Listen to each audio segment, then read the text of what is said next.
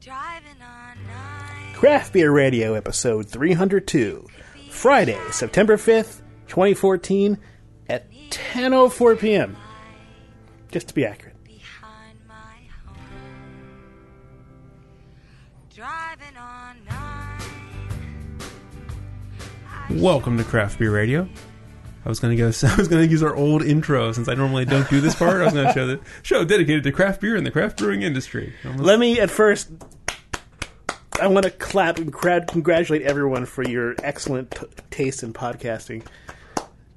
Just, okay. I don't know. I'm in Jeff's. I'm in Jeff's spot right now, Oh, so it's a little weird. We decided Everything's to a do little this weird. goofy thing where, uh, you know, we've been doing this thing for nine years. We've been in this house for seven Mm-hmm. of those, and um, Greg's never sat on that side of the table, so he's running the soundboard. He's sitting in front of the recording computer. I got the notes up for the beers. He's going to be cracking these things open. So, which one do you want to start with? probably start with this one here. That's a good idea. All right, tell me about this beer, Jeff. Let me find it. Here we go. This is Clouded Dream from Saranac Brewery. And it is uh, a hybrid IPA Belgian white ale. Oh, glass. what do you want, man? uh, limited edition available uh, in July. I didn't think we had it. I guess uh, we should have got it. There is some sediment here, but I sort of kept it out there so we can It's see. an unfiltered beer. Um, da, ba, da, ba, da. It, it has uh, two row wheat and oats in its malt bill. It's hopped with Citra. It's 7.3 ABV. Has some food pairings. Definitely some cheese like pairings Citra. here. They recommend blue cheese. That's about it. I like blue cheese for IPAs. I've said that before. It Mm-hmm. really does work extraordinarily well. So Saranac did their white IPA a couple years ago. Remember, I, I really we had it on the show. I dug it quite a bit.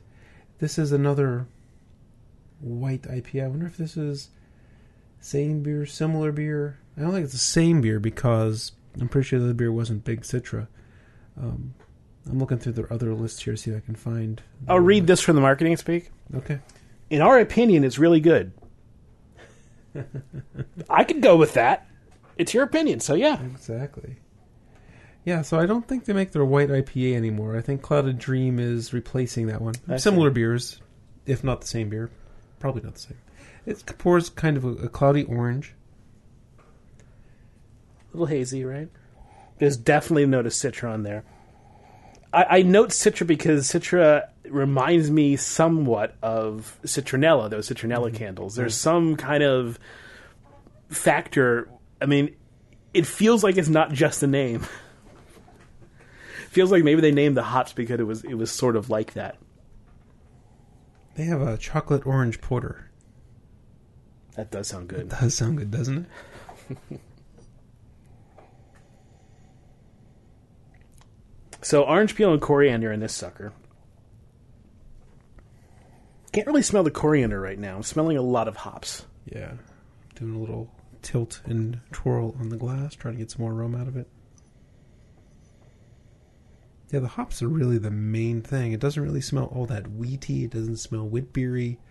Um, you get that citra. Yeah, citronella candle is actually, uh, you know, maybe then that's why they named it. I don't know. Yeah, I mean it, it's not the full explanation of of the aroma, but it gives you a dimension that's definitely there. It's definitely more fruity, right? It, it's got more, uh, got more peach, right? Okay, yeah, peach is good. I'm getting a, a something fairly spicy and phenolic in there, probably f- uh, from the yeast or something like that. Um, Or the coriander. I mean, maybe it is the coriander. I normally don't process coriander the way I'm smelling this, but it could be. I usually get a lot more aroma, like um, floral, you know, um, f- aromas off of a coriander than I do from um, here. I'm getting something that's pretty spicy, almost like black pepper or something. Mine has a. Yours smells a little bit brighter Yeah, yours was closer to the bottom, so I think you got a little Mine's bit of a little more spicier, Yeah. I think. A little more um, black pepper or alligator pepper or something like that. I mean, you can touch more of that.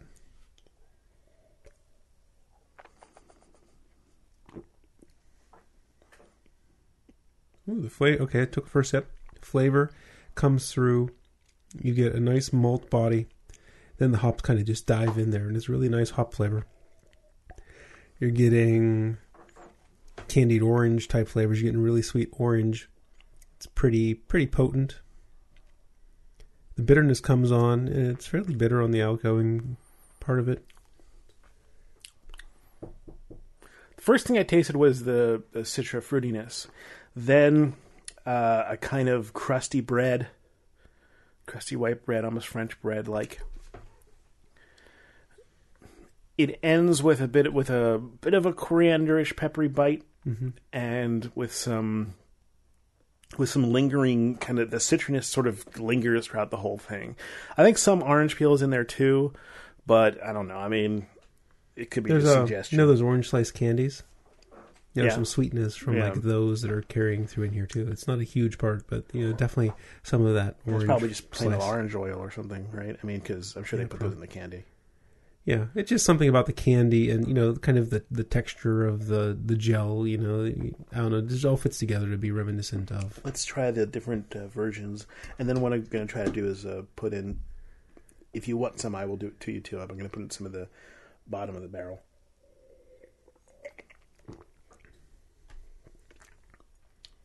Yours tastes better.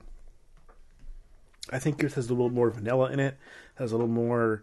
Um, well, it has a, a, little more kind of the yeast flavor, a little more of an earthiness. It also has, at least up front, it's less on the uh, the big hoppy stuff. Yeah, I I think you're getting a little more um, phenolic type character Mm-hmm. from the sediment. So I'm going to mix in the sediment on mine, and if I'm you good. don't want some, Yeah, so this is very different from Saranac's old white IPA, and I'll kind of miss it. I had a I had a soft spot in my heart for that beer. I think that this adding the sediment is interesting. It it really does bring an earthiness and almost kind of mushroom like quality to it, uh, while uh, at the same time muting a lot of that it sort of kind of more intense citra that that lasts a while, uh, and some of the orange notes as well. The coriander then becomes a little bit brighter and stronger. I don't know which one is is, is better. I don't, honestly don't. I mean, I think they're both. with the sediment or without. Yeah, I think they're both kind of on on equal footing. They both have they both have their own things that I like and dislike about uh, each version. Right. No, I, I, I enjoyed the beer. It's um interesting. You know, it's a lot hoppier than the white IPA that Saranac used to make. Um, it's not too much wheat beery though. You know, it doesn't have much of a wheat character to it. Right, that's Oh, true. they mentioned they used oats in the in the um, grain bill also, and you kind of you can can't really tell. yeah, I wouldn't have I wouldn't have picked that up. but knowing that there's oats and now tasting the body, you're like, oh yeah, there's kind of a full body to it. You know, not really That slimy seems or like a anything. more but suggestion type Yeah. thing than anything else. Could be. Um, yeah, so it's good. It's uh not very wit beery for me.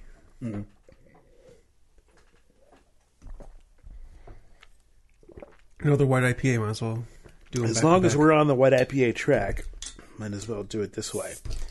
So this is Deschutes Chainbreaker White IPA. This is from the brewery. So was the last one as well. Um, so here we have Pilsner malt, wheat malt, unmalted wheat. We have Bravo Citra Centennial and Cascade on the hops. We have sweet orange peel and coriander.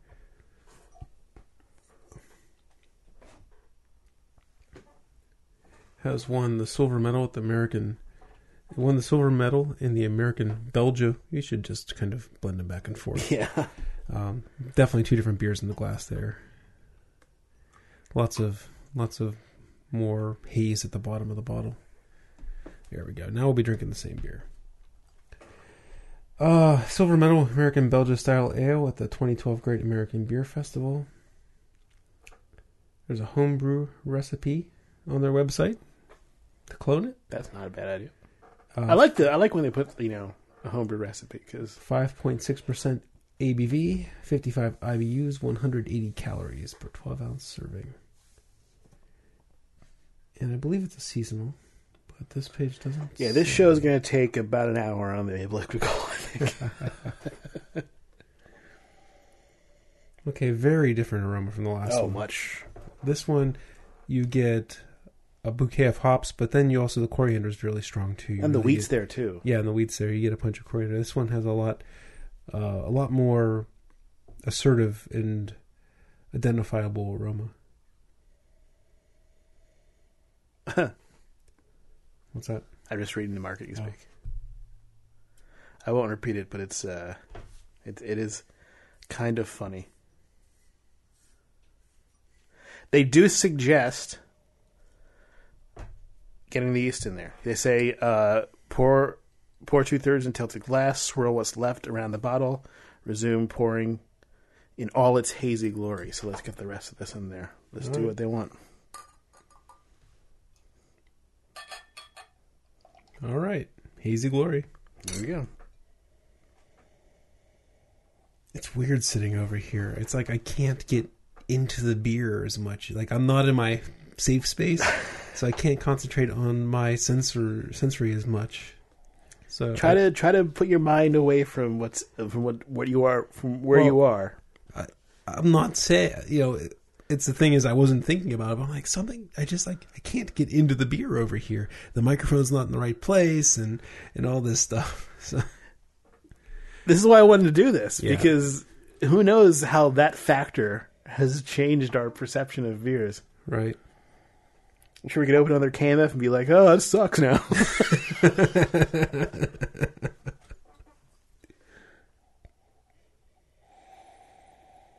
yeah, I'm getting a lot more weedy character. It's a nice aroma. It's one that I'm content to smelling for a while. I'm trying to pull out some new What were ones the hops here. that were used again? We have Bravo, Citra, Centennial, and Cascade. I don't really know what Bravo's characteristics are. Neither do I. Uh, b- but there's definitely more, like you said, of a bouquet of hops as opposed to kind of a one-dimensional. I mean, Citra's not exactly one-dimensional, but it's just sort of one flavor. Okay. So, yeah, I tried. I couldn't really get any nuance out of the aroma. I'm going to move on to the flavor. And the flavor is very present. Um, starts off with a big wheat flavor, goes into the orange peel. You get a really big orange peel type flavor. Not orangey from the citra hops or anything, but orange peel. And then the hops kind of come in after that, along with some of the floral and spiciness from the uh, from the coriander. That's really good. I love the the vanilla factor, the vanillins that are produced in here. They they smooth it out Mm-hmm. and they make Takes away that, some of that raspiness that the wheat can give you. Right? Yeah, and they make that transition from the kind of weediness to the pepperiness uh, a lot easier to take. Mm-hmm. It's not just it doesn't sh- it doesn't hit right in your face with the pepperiness, and it really helps the beer. coriander spice kind of comes on later in the aftertaste. It kind of Mhm. gives you a palate cleanser is not the right word, but it's kind of like this. It's, like an intermediary. Well, Yeah, I mean, yeah. the, the vanilla is an intermediary. It, it sort of it it bridges the gap Right. between the two flavors and does a very very nice job of it. This is very well put together. hmm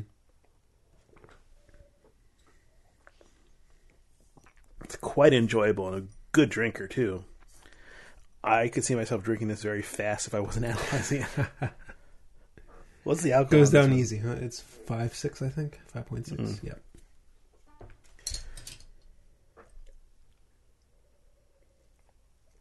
Deschutes is available in all of the West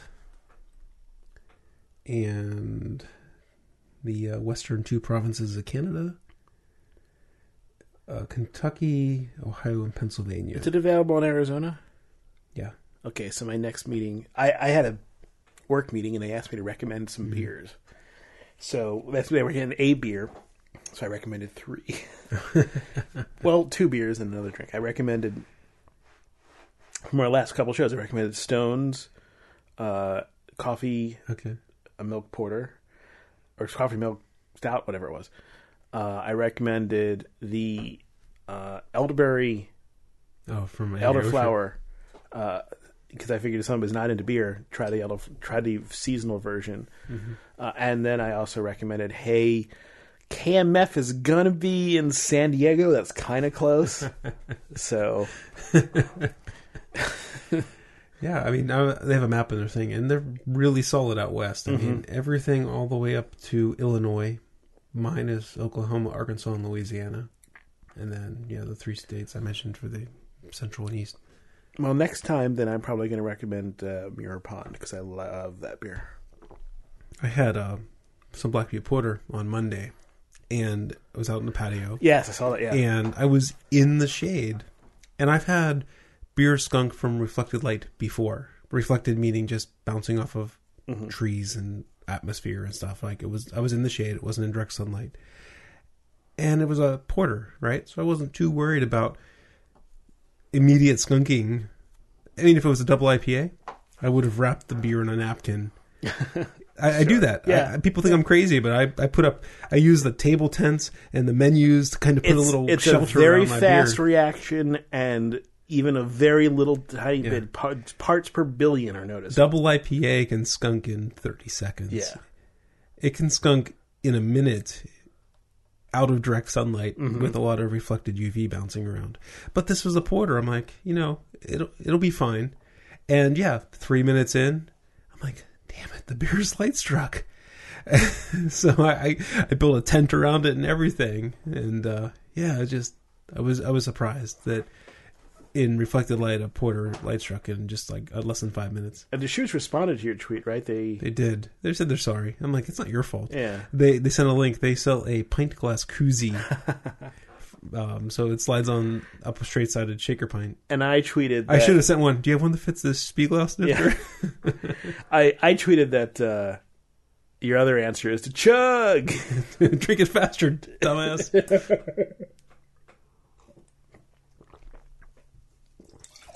Okay, so that was Chainbreaker White IPA from Deschutes Brewing. So now we're on to yeah, that's what I was thinking I mean, it's three IPs in a row, but we're gonna get into the barrel after Mm-hmm. that. So I think we might as well stick with it. So this is from Sixpoint Bengali. Okay, so Bengali is an IPA. It's kind of they make a lot of hoppy beers, but Bengali is like their flagship IPA. Six point five percent ABV, sixty nine IBUs. It is eleven on the SRM scale. And we should get a note sent to us by the brewery. Yep. Um, do I have any more vital stats? I'm sorry about being off mic. I'm turning a. I don't know how you do it, man. Hey, it's practice. Oh, whoa. That's stinky. There's Dort on this sucker. Tuned into like three shows ago where we defined Dord. Yeah, it starts out at the at first sniff. I was getting pretty, pretty big sweetness, malt sweetness, and then a little bit of grapefruit pith or something. But then you know, as you sniff again, it's my second deeper sniff. It got a lot more dank in the aroma. You got some. Let's see.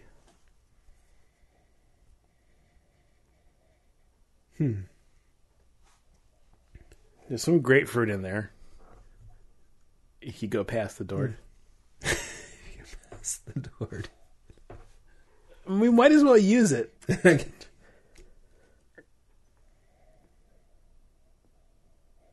Yeah, I mean it's a little sulfury. Actually, for some reason, I'm thinking like collard greens, like a touch of, of that kind of aroma in there. Yeah, yeah, you know, that's not terribly far off. It does kind of remind me. So Hoppy collard greens. I was making this. Uh, I made this beautiful risotto uh, last weekend, and then after that, I there was this, there was these wonderful aromas that were just wafting throughout there, and then I made a Brussels sprout dish, and that changed the aroma significantly oh. because that just releases Right. a lot of sulfury stuff. Right. So it, that that is somewhat reminiscent of, of some of the stuff that's coming off of this. It's a very vegetably, very like Jeff said, sulfury aroma. If you do the tilt and turn of the glass to coat it, it really get turns that Oh hoppy aroma up to eleven. It kind of stinks. it kind of has a has a part of it that reminds me of like a dumpster and summer. That's that's a stunning recommendation right there, Mr. Weiss. I'm just it's just an aroma factor. It's nothing to do with the taste, and it doesn't It- say everything about it. But there's It's a potent dank Yeah. hop for sure. You got some sulfury, you got some bit collard greens, you got something that's a little more. I, I hate to someone who's never really had much experience with marijuana talking about how it has a bit of a Rastafarian type aroma, but I think there's something there that's reminding me a little bit of weed. no. This smells much worse than marijuana. and I mean, I don't mean wor I mean, yeah. It, I don't mean it to say that it smells disgusting, but it smells extraordinarily dank in in a way that reminds me of things that are far away from the stuff. I just started getting uh, unexpectedly, but I'm starting to get uh, like a hint of wintergreen, like something a little bit minty off this, something like reminding me of wintergreen. I wonder if that's kind of, and I don't mean that it, this it's in a negative way again, but I wonder if it's kind of it's such a strong aroma that your nose almost kind of gets sort of turns it off a bit, and you start to smell the other things around it. Maybe. So I moved on to the flavor. It has uh, much of the same hop flavors that it has hop aromas. Uh, let me take another sip here. It's tastier than it is smelly here. It tastes better than it smells, but because taste is an amalgam or flavor is an amalgam of taste and, and aroma, it's a different sensation than just aroma altogether. Or just taste altogether. But there's definitely qualities you can pull out that are sort of sulfury. Mm-hmm.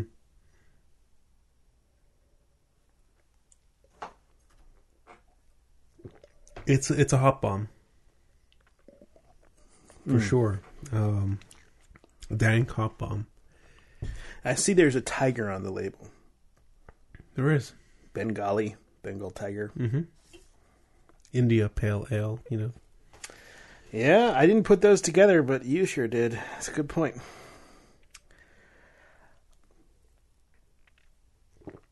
well, while we're working on the Bengali, Yeah, I- yeah. While we are, you know what time it is. wiggity wiggity wiggity whack. So, if you want to support us, what's the best way, Jeff? do your online shopping at the uh, store that Amazon provides, but don't go to their website. Never to, go to Amazon.com. Go to craftbeerradio.com slash Amazon. Hmm. Why would I do that? Well, see, it redirects you right through to Amazon, Oh, okay. but it tacks on a referral link, and that means anything you buy costs you nothing more. Wait, so I'm not losing any money on You're this? not losing any money. But instead of giving like six, six and a half percent extra to this fine fellas at Amazon, you're giving it to Craft Beer Radio. I mean, that's cool, but Amazon is kind of making drones and shit, so that might be kind of neat. And we talked about drones in the post show last week, I think. Uh, yeah. And uh, so Kind of maybe kind of scary too. we did get a tweet from someone saying, "Where was Amazon Anonymous?" I guess we forgot to do it last week, so we'll have to make a note not to forget it this week. But uh, yeah, Amazon Anonymous and the post show, we talk about items purchased under the referral link. We have no idea which items you purchased specifically, but uh, okay. You got to redo it. you got to reload. All Well, right. we'll just wrap that up. All right. So Bengali Tiger, it's it's a rambunctious IPA, that's for sure. I took some time away from it doing the commercial, mm-hmm. and it came back, and it was a lot more pleasant at first. It was a lot more like, oh, refreshing, but then the dankness sets in. Mm-hmm. So it, It almost wants to be a little bit tropical. Like yeah, I when I took that sip, I'm like, oh, it turned into a bit of pineapple or passion fruit or something, but it didn't quite get there. yeah, You know, and then it just kind of assaults you again. Bend over. It is it is a very aggressive beer, and hmm,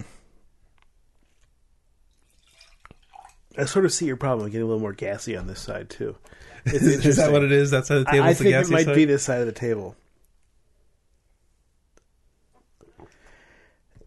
It's funny.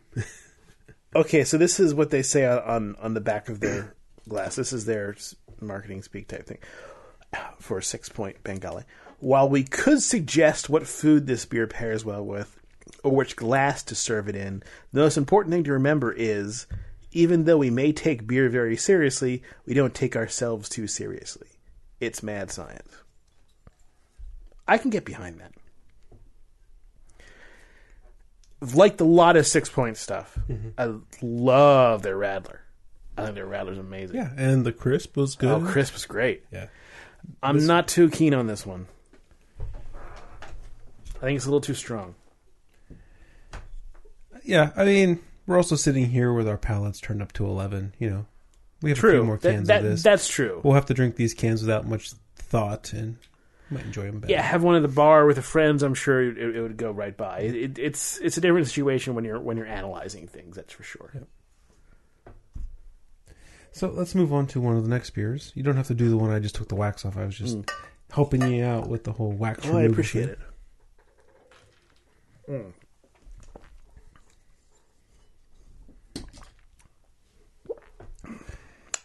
But I think I'm going to do that one. All right. I think that might so fit. this is a beer complimentary of our benefactor, Gary Frank. Indeed. I finally got around to sending him a uh, couple bottles of the Saber beer. Oh, it's corked. It's corked. Look at that. Good thing you got Wow. a corkscrew in your hand. Um, so he uh, reciprocated with uh, this bottle of Tough Love from the Crux Fermentation Project. There may be something special coming in the mail for Gary. Use that. No, you, you're doing it wrong. Stop. You're doing it wrong. You're going to make a mess. No. Oh, I okay, yeah, yeah, I know what you mean. Yeah. I'm. I wasn't thinking about it. It's a little hard to do. hold it down lower. Hold it down. What down here? no, no, no. No. Stop. You're going to tear the cork. Now you're like tearing the cork. I I've done this with the wine bottles before. Close your, clamp your hand right there. It's a nice sound. So there you go. This is why Jeff normally sits in the seat. but I think I may take it over from him. I kind of enjoy it. You like the power? I kind of like the view from here. Talk slowly. I see that all the time. Doesn't really help me. Oh, I should drink this water, shouldn't I? There's a sign up on the wall behind my head, which is normally behind Greg's head, reminding me to talk slowly. I probably don't need it anymore, No, but I did once upon a time. we, yeah, we we were still learning how to do the show for a while. We're still learning how to do the show, but I mean, we were we were really still learning how to do the show for a while. Yeah. Well, guess what? That's a barrel barrel aged beer right there. That is some pretty strong stuff. They call this one an imperial stout aged in barrels. I forgot that I'm supposed to be talking about beers over here. Um, Tough Love is a marketing speak, but marketing speak and marketing speak to marketing speak. Uh, Russian Imperial Stout. Uh. Eleven point five percent alcohol by Kentucky volume. bourbon barrels? Kentucky bourbon. Well, that is where bourbon sort of has its. Uh, Yep. Uh, vanilla beans. uh huh. Or wait, uh, yeah, yeah. There's definitely vanilla beans, and then the rest are just hints of flavors and things. Dark roasted malts, malted rye, Seventy oak smoked wheat. You got more information on the bottle than I Wow. have over here. Then There's an aging process, and hmm. do we say the name of the beer? Tough Love Banished. I guess the Banished maybe is the barrel. it's a Banished series. It's oh, uh, Banished series. this is their 2013 Banished series. This might be an older version of something that may be out in different version today. All right, so yeah, on the aroma, you're getting a big smell of Oh, it says slash. uh, with blackstrap molasses and spices as well. okay, a big aroma of bourbon, the vanilla components of bourbon. Knowing now that there's likely vanilla beans in the beer, it's potentially that as well. And then underneath that, you're starting to get some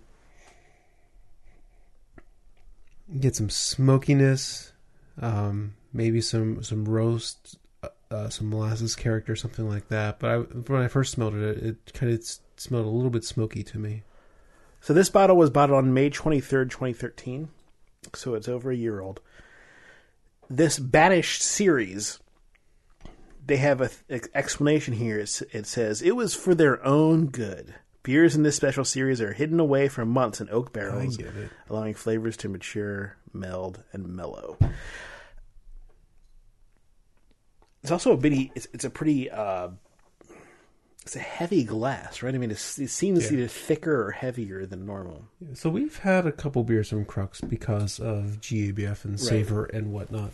Um, Dave, I, bel I don't think he's with Crux anymore. He used to be the sales guy for 21A, 21st Amendment. He went off to go work at Crux. I think he went back to 21A. Um, so he introduced us to the brewery uh, when we were up in New York. I think Mhm. it was the first time Yeah. we at Crux. And then we actually, I remember talking to the guy again this past year at Savor. They're in Oregon, Bend, I think. Um, trying to find. They have a very neat little Activie website, but it's not easy to to navigate to find. no, no, it's not. Um, da, da, da, da, da. I believe they're in Bend, Oregon. The website's not giving up that information very easily. Looks like I'm kind of stuck on the Tough Love webpage. Um, Well, regardless, what are we smelling?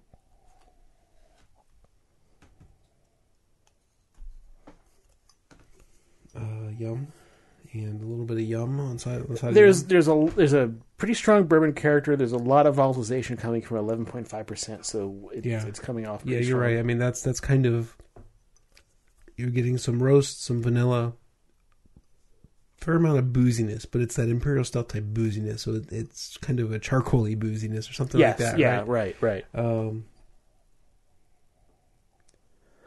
Hmm. So most of the beers I've had from Crux have been like Belgian or you know crazy stuff like this, but they have. Uh, I was curious to see uh, under their on tap now they have a, um, a fresh hop Belgian ale. They have a Meritzen. They have a German Pils, a Session IPA. Is it Meritzen or Martzen? I call it a Meritzen. Okay, I'll Um, trust you with that. they have an experimental uh, uh, beer with spelt. They have another. Beer. So that would be would that be gluten free? Potentially.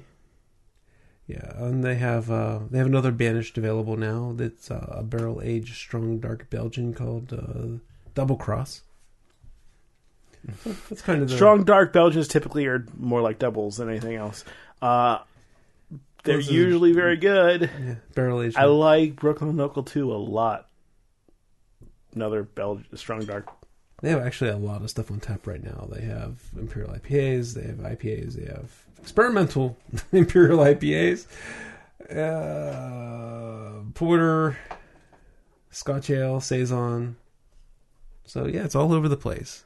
They're a lot more diverse. I thought they were more of a Belgian, you know, centric, but The one thing I remember from Crux is that they had these cool little like half.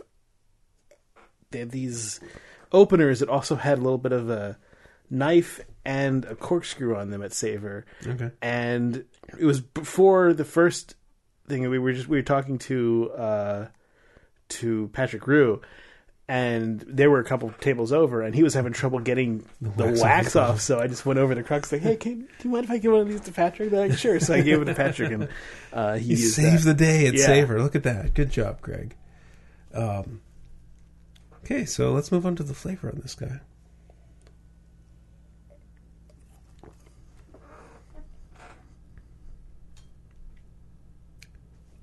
Roasty. It's going to take a couple sips to really get my head around it, I think. There was a lot going on there. It's it's it is pretty boozy. It it's oh, really boozy. Oh, oh, the molasses really comes in at the end.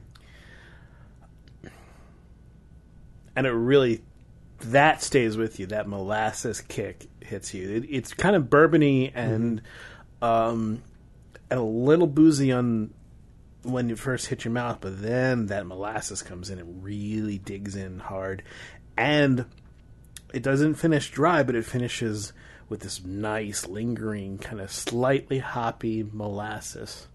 Mm-hmm. That's that's pretty good.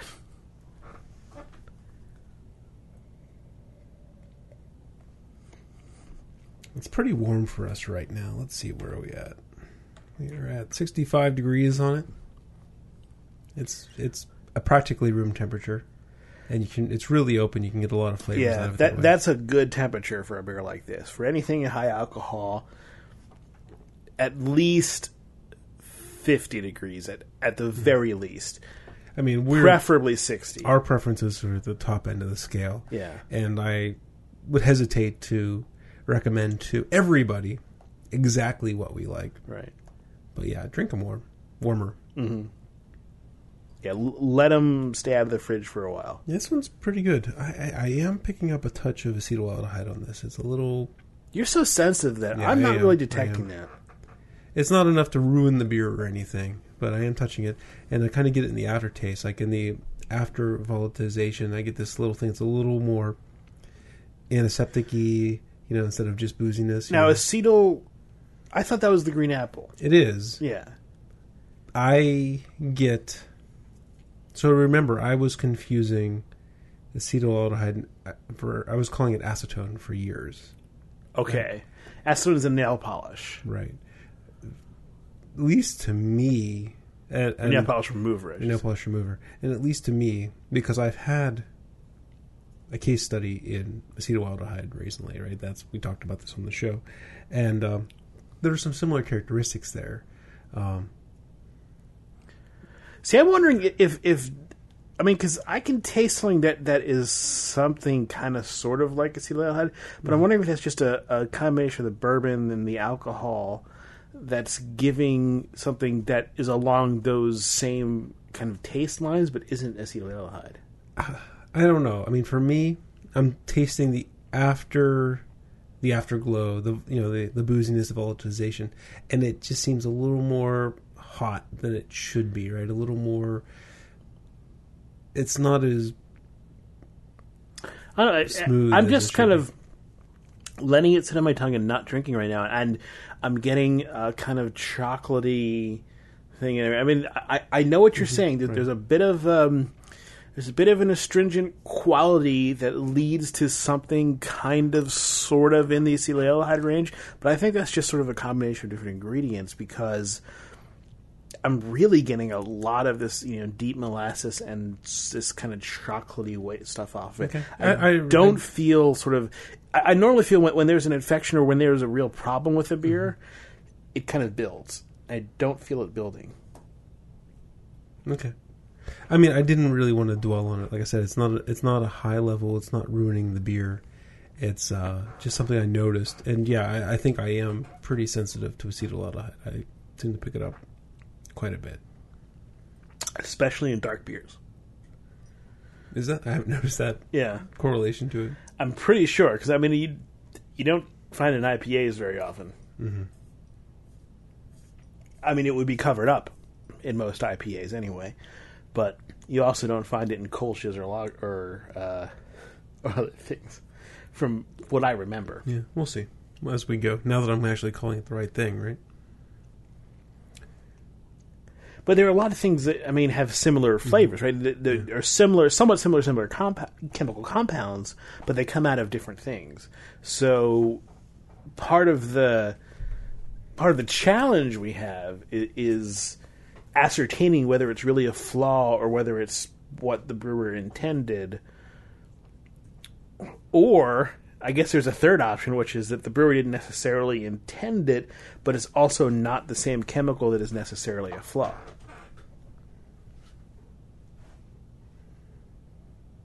Yes, yes. I was just uh, pulling up something on acetaldehyde real quick. Acetaldehyde occurs naturally in coffee, bread, ripe fruit, and is produced by plants. Uh, produced by the partial oxidation of ethanol It may be a contributing factor to hangovers from alcohol consumption. So it's a congener. Hmm. Well, if it's That's interesting. How the this is from Wikipedia. How it talks Uh-huh. about how oxidation on yeah, ethanol. if it's oxidation of ethanol, then it almost certainly will happen in any barrel aged beer, right? yeah, yeah. I mean, those get oxidized. That's the whole process of putting them in barrels is to oxidize them slowly and carefully. microoxygenation does different things than. I, I'm not a chemist. I don't want to get in that too deep, but you know, barrels give the beers microoxygenation, which may not have the same compound as, or the same effect as oxidize. Like doesn't because like you don't get the Talk stale. to a chemist; it's still oxidation. you don't still get you don't right, but the you don't get the wet cardboard type flavor. No, you don't get those, but some acetaldehyde might be almost a sort of necessary component. It may be just something that you can't get rid of if you do any oxygenation of your beer We're really going way off the deep end on this. I didn't intend for us to go that deep. That's fine. I mean, to me, this is very interesting. as I'm drinking this, it's almost gone. But this last one was a lot more fruity. I was getting uh, some dried cherries, um, maybe some prunes or something like that. You know, I was getting some different flavors out Give me a chemical composition of acetaldehyde. Acetaldehyde is um, CH3 CHO. So relatively simple. Looks like a little dog. Yeah. So it's a, it's a, it's a pretty simple thing that uh, can arise from uh, from oxidation. Yeah, that makes sense.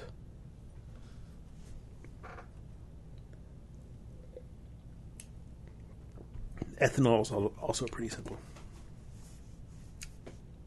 Still good. I mean, still oh, very it's very good. good. It's very good.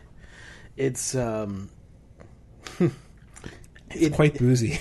it's quite boozy, but it, it's deeply charming. Mm-hmm. It really does. It, it it it feels so so nice and kind of smooth, and I love that molasses thing at the end. I think it it it, it nails that spot. Just Make sure you rinse your glass. Look how much wow, residue. Look how yeah. dark the rinse That water is that is almost Kolsch like in its color. It's very funny. So it really does coat the glass pretty well, even though it doesn't. I mean, it seems look like yeah, it. it doesn't look like it, but it does do a lot of coating. All right, our last beer of the evening. As soon as I find it here, oh, here it is. This is the Mean Gene from Revolution Brewing Company. Let me tell you something, brother. So they took their flagship porter Eugene and aged it for an additional 36 weeks in Woodford Reserve bourbon barrels. So let's see if we, we find any acetaldehyde in this one. Uh, uh, uh, uh, uh, uh, Acetaldehyde. Yes, eight point Talk slowly, Greg. eight point five percent ABV. Uh, IBUs is a We got this one from Savor. Um, the guys from Revolution, Josh Deth, did this whole barrel aging thing, and he gave us what we got four of them. Yeah. So we'll see. They, they have a version of Mean Gene with coffee. Bean Gene. Bean Gene. Okay. So Mean Gene, the reason why I did the brother thing, if you don't know, is that Mean Gene Okerlund was a wrestling announcer for Yeah, yeah. the like the prime time in the '80s of the WWF when it was still the WWF, not Hey, the brother. WWE. Actually, no. Hulk Hogan did. Hulk Hogan was the hey brother, Oh, and, okay. and Mean Gene was just sort of the announcer. Okay. But it was always I I remember him being like like everybody in in that wrestling thing. They're all characters. So. Sorry, I- I'm thinking about the luchador thing. I'm like, how come they didn't recognize Story? They've been watching them all their lives. Anyway,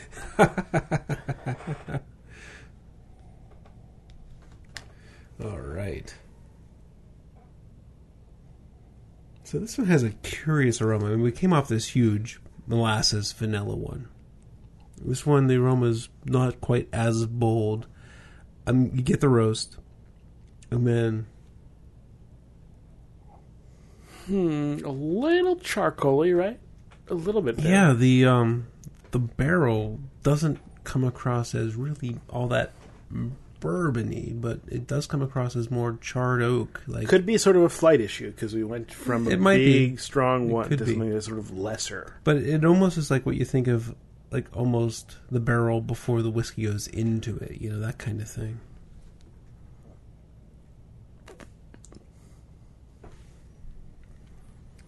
Revolutions in Chicago. Yes, I've actually been there. There's also something that's. Hmm. Let me try to pull that out. There's something else interesting in the aroma.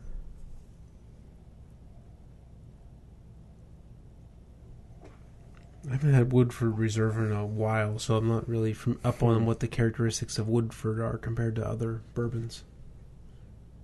I'm just walking through the aisles now, trying to pick out Mm-hmm. what that is. Because I, I, I, ta- I, I taste it, or I, I smell it rather. But the, the the weird thing that blueberry is something I want to pull, but it, it's it's such a nuance or fleeting aroma of something blueberry that I barely want to mention that. I, I feel you. I also, I'm, I'm thinking like mochi, What's which is mochi? it's it's a kind of uh, a rice gelatin. okay. Um, I just got a whip. I mean, pulled in really slow. I got something that was molassesy there, but you know, not as rich as what we just had with the crux. Right? It was more of a. I don't know how to describe it. It was imagine if you were to condense watermelon and make a really deep watermelon. That's that's interesting. I, I would have never thought there'd be a, but yeah, there's something. There is something there, um, not like a watermelon Jolly Rancher, but you know, if you're condensing watermelon, you have to have a little bit of the white part, you know, and you're condensing that as well, right? It, it's not just the artificial, but more of the. Well, I mean, the, the Jolly Rancher has so much sugar and stuff added to it. I just take it, just take the take the flavor and really condense it, almost make it into a sort of molasses. And and I bet it would take a lot of watermelon. I was just laughing. I'm like, you know, you know, it takes so much maple syrup to make, Yeah. or maple maple sap to make, maple yeah, maple sap to make syrup. Could you imagine boiling down watermelon water into a syrup? You know, I almost don't know because there's so many watermelons. There, I mean, you go to the store and these are these huge fruits, but they're selling them for like a dollar a piece, and these gigantic, heavy fruits.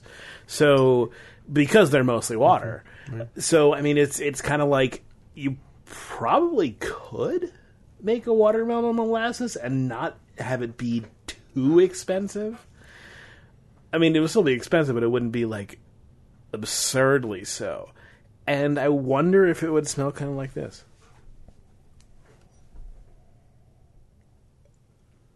It's pure conjecture, but I think it might. Mm-hmm. Ooh, okay. Moved on to flavor.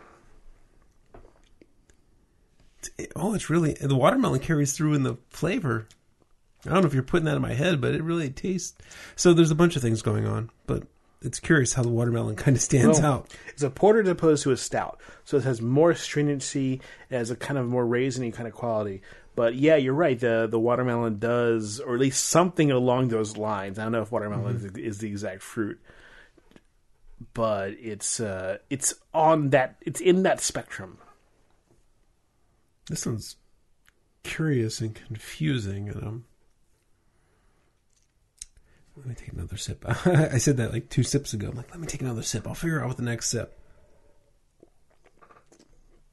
This is the one bomber in the bunch, so we have more if we'd like to taste some more.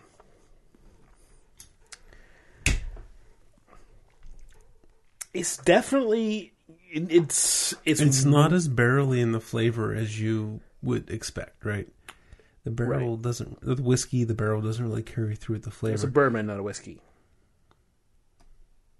well, bourbon is a whiskey. Whiskey's not a. Okay, but but I mean it's it's a It's a whiskey. so okay. What's the difference? Tell me. Uh, a bourbon is a whiskey that is made in a certain place and uses certain ingredients. That's it. Yeah. What is it? Corn as opposed to Fifty-one percent corn, made in Kentucky, used with fresh American oak barrels. Okay. It's like champagne, okay, now, but but but it is it's using corn as opposed to just pure barley. but you, if you're not in Kentucky, you can still make uh, corn whiskey in American oak barrels, but you can't call it a bourbon. I see. I did not know that. That is interesting information. Good to know. Right. So Stored it somewhere. So bourbon is a kind of whiskey, just like champagne is a kind of sparkling wine. Okay, so but but champagne uses a method champenois, which you can do in other places, but You have to call it sparkling wine. but it's called a sparkling wine. But you can make sparkling wine that's not a method champenois, as opposed to a sparkling wine that is a method champenois. So, d- Uh, is there anything different about bourbons that make them bourbons as opposed to just where they're made? You, if we tried to make a bourbon here in Pennsylvania using fresh American oak and fifty-one percent corn, we could not call it a bourbon. I see. There's no Bourbon River, right? like there is a Champagne River. It's got to be made in Kentucky. That's why Jack Daniels. Well, I, there's probably other reasons Jack Daniels isn't a bourbon, but one of them is it's a Tennessee whiskey because it's in Tennessee. Interesting. Wow, the stuff you learn on the show. I figured that was common knowledge for for beer geeks. No, I had no idea. like I had no Okay. idea. Cool, cool. So, how do we even get on to bur? Oh, because I was saying whiskey flavors and you were Mhm. mentioning bourbon. Yeah, whiskey is the the the the class of distilled grain spirits, right? I guess what confused me and, and what made me sort of doubt you initially, even though I, I don't doubt you now, but I mean, the first when you first said it, I was like, wait a minute, there's a whole Bourbon Street in Louisiana. Why would there? I'm not be- sure the origin of Bourbon Street. Yeah, Not at all. So I don't know if there's a French something or another that is bourbon or not. I don't know. mm, it's good. I mean, it doesn't sound like a very American word, right? Bourbon sounds a lot more reasonable as a kind of Yeah. Let's, derivation. let's save this stuff for the post show and uh, try to let's wrap up. Uh, oops, sorry for the. it's hard. It's hard not to, to hit those mics, isn't it? If you put it up like that, you wouldn't have the problem. But that stand doesn't work like that. Sure does. You turned it this way because you like it lower. You like to look over it. That's true. I do. Again, back to the beer. Sorry. Revolution Brewing Mean Can you Gene. tell that these are stronger beers that we're uh, not staying on topic? This isn't the tight show that you become accustomed to listening to craft beer radio. Yes, it's the one thing they've gotten accustomed to is a very tight show from us. Compared to many other shows, I think they are. All right, so I can't wait to get back over on that side of the table where I'm at home in my tasting place. I don't know. I may. I may kind of stick with this. I kind of dig it. We'll have to both sit over there. I kind of think that you know maybe once every four or five episodes I should sort of be in this place. I I, I like the the the view. I, I I like the the overall kind of space. For some reason, it feels more encompassing than over there. Feels like I'm always a guest. It is my house. True. All right, man, we are really going down rat holes here. Um, I'm enjoying the Mean Gene. Uh, very unexpected fruity flavors are very fascinating. Yeah. I'm getting a little more vanilla as I'm working down towards the bottom of the glass. Um, do you have anything else really to add? There's. It, it feels a little aqueous to me. Uh, Well, compared to the crux, yeah, yeah, it's a lot yeah. for sure. Uh, I think it's a flight thing mostly. Probably, you're probably right. At the same time, I mean, I can I can feel the the alcohol in it. Mm-hmm. It's I, I like it. It's just uh, the, the crux gave it a lot of. Um, the crux gave it, it was probably it was probably wrong of me to put the crux before it. I just felt like I didn't want to. Uh, I'll, I'll, give you my my Put a pedestal for the thinking. thing with the yeah, exactly right. I didn't want to yeah pu- put it on a pedestal. I wanted to just incorporated into the, the show naturally, but it probably was the bad choice and hurt the the Mean Gene. So, ranking time. What's your rank, Mister Bear? My rank. Or actually, is- should I go first? I'm on this side. I don't know. We always alternate. It doesn't matter. It's true. Um, I guess I got to write down the rankings, though, don't I? I can write them down, and you can just put them in later. I got them. Okay. All right. So starting from the bottom, bottom two are, are none of them are, are bad beers. Bottom two are in tight consideration. I'm going to put the um, Sixpoint Bengali Tiger as the fifth place beer. Um, just very doored, very aggressive, and uh, I don't know. Just in the mood I was in tonight, it was it was straining, or I don't know if that's the right word. It just the rest of the beers are pretty good drinkers, right? And Yeah. and, and that one was like that's a hard drink, you know. That's that one's pretty aggressive. Especially when you're analyzing it as closely as we are. So number four, I'm going to put the Clouded Dream from Saranac. Um, it was a decent beer, and I I, I, I hate to compare it to its sibling, but I, I just they're the same style basically, and I have to. They lost too much of the white of the white IPA. They lost too much of the wit beer character in that. It didn't have the wheat malt profile. It the coriander was there, but it was very different from how you typically expect. And you know, it's kind of a I don't know. It's it's a pale comparison to. It's almost as if IPA. the whole clouded dream was very cloudy in its sort of perception. It was just, it wasn't Yes. quite clear. I like that. Number three, and I guess this is a tough one too, uh, because I liked all these beer, the rest of the beers, quite a bit. Debating whether I want to do a last minute change. Question: Do you Yeah. taste any acetaldehyde on the Mean Gene? I didn't. No, Interesting. There's so many fruit flavors going on though. So let me take a sip, thinking specifically, looking for my nemesis. Because I taste something sort of like it. I taste something that, that could be confused for it. Let me put it that way.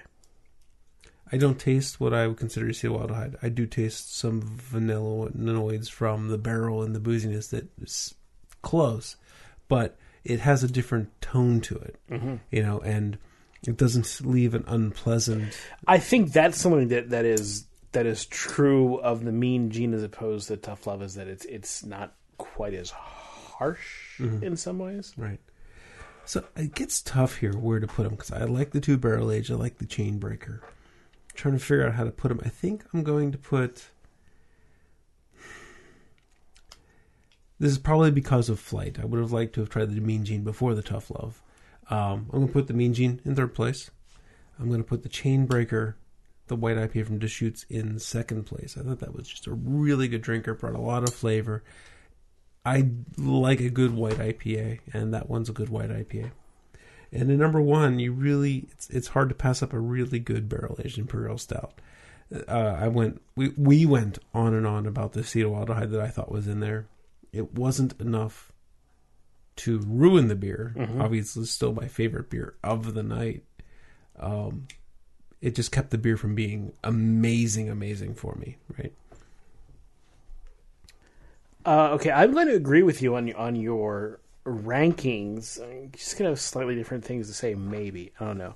I'll go through it and we'll see. The Bengali, I kind of, I really ultimately didn't like very much. I think that it was too overpowering in its resiny qualities. I did not like the dooredness of it. I did not like the other stuff that was coming out of it. I felt like it brought that on too strongly. Uh, I don't think that uh, Bengali is a beer that would, if you're analyzing it, be very good. But you know, probably if you're drinking a bunch of them, it's it's not going to matter. I mean, you, you drink them in these Red Bull cans and you just you know down them, and after a while, you know, after two or three of them, five percent. You already don't care. The Clouded Dream from Saranac is definitely my number four. Uh, yeah, I mean, it was just it it. It, like Jeff says, and like I sort of alluded to it, it it's a cloudy kind of thing. It, it it doesn't it doesn't fit any of the definitions very well, but it's it's a better drinker than the than the Bengali, and, and it's a little bit easier to put down. Those are the two that were lesser, and then we get to the three greater.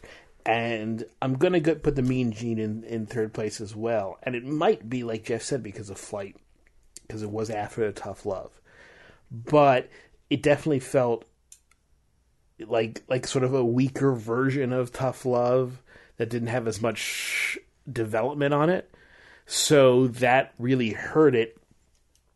But I think that if we had it without having a tough love mm-hmm. beforehand, it might have really changed how we perceived it. I liked all the fruity flavors. In that Yeah, one, yeah, no, I mean, they, they were good, and little- there and there was not you know certainly any major flaws in it. There, it, it really did taste well. Like I said, these were separate from the other two, mm-hmm. the, these three. I'm gonna go with the chain breaker for number two. I think it was really super drinkable and and pretty awesome. Uh, it, it's a white IPA that really kind of embraces the wheat. I appreciate that. I appreciate that you know they're they're doing something that kind of Well, it, not just the wheat, but the whole white part. Right, The big yeah. orange peel. Yeah. big coriander, and then the hops just really complemented. Nice bouquet of flop I'm, in there. I can't say I'm a huge fan of the white IPA style because I think it's kind of like it, it, it's taking something that I love, which are you know Belgian wits and and in some sense corrupting them. But if they do it as well as this, then I'm okay with it. Mm-hmm. So I'm I'm really into the Deschutes, and really the tough love from Crux kind of just strong armed its way into number one, just by the the boldness at, of its flavors and and and the just kind of the the overwhelming power of it just just asserted itself as number one, mm-hmm. and in, in in some sense, I almost feel like yeah, though I almost feel weird about putting it number one because it kind of pushed its way there, but it does deserve it. I mean, it really is very very good. Mm-hmm. It's a year old beer as well as being aged, so that has something to do with it too. It's a 2013 vintage. Keep that in mind, but still, I mean, it's really very good. It's a I can't I can't not put it number one. right. All right. Sounds good. Oh, I guess I gotta play. I gotta start the music. The the song we played is "Driving on Nine, uh, originally by this band Ed's Redeeming Qualities, but covered by the Breeders. This is the band. This is Craft Beer Radio, the show that we do, and well, I'm really not good at doing the outro. You do Gotta, it so you often. have to do it. Okay, uh, we are licensed under the, cre- under the Creative Commons license. Check out craftbeerradio.com for more information on that. If you want to contact us, there's always beer at craftbeerradio.com. Pretty good way to contact us. We don't always answer that because we're kind of busy. The best way to contact us is almost certainly Twitter.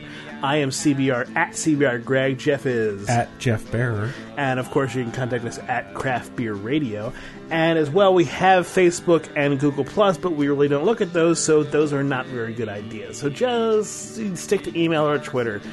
Most, I think, the preferential version is Twitter. Right? You can send us a singing telegram if you really insist. I don't know because they don't all have our address.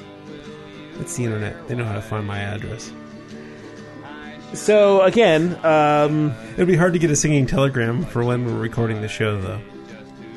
If you want to hear more singing, listen to the post show because I think we're going to sing some 1985 songs for you. So just just think of listen to our voices and just imagine that. Our dulcet tones. Yes, and also we'll, we're going to do Amazon Anonymous, so that too.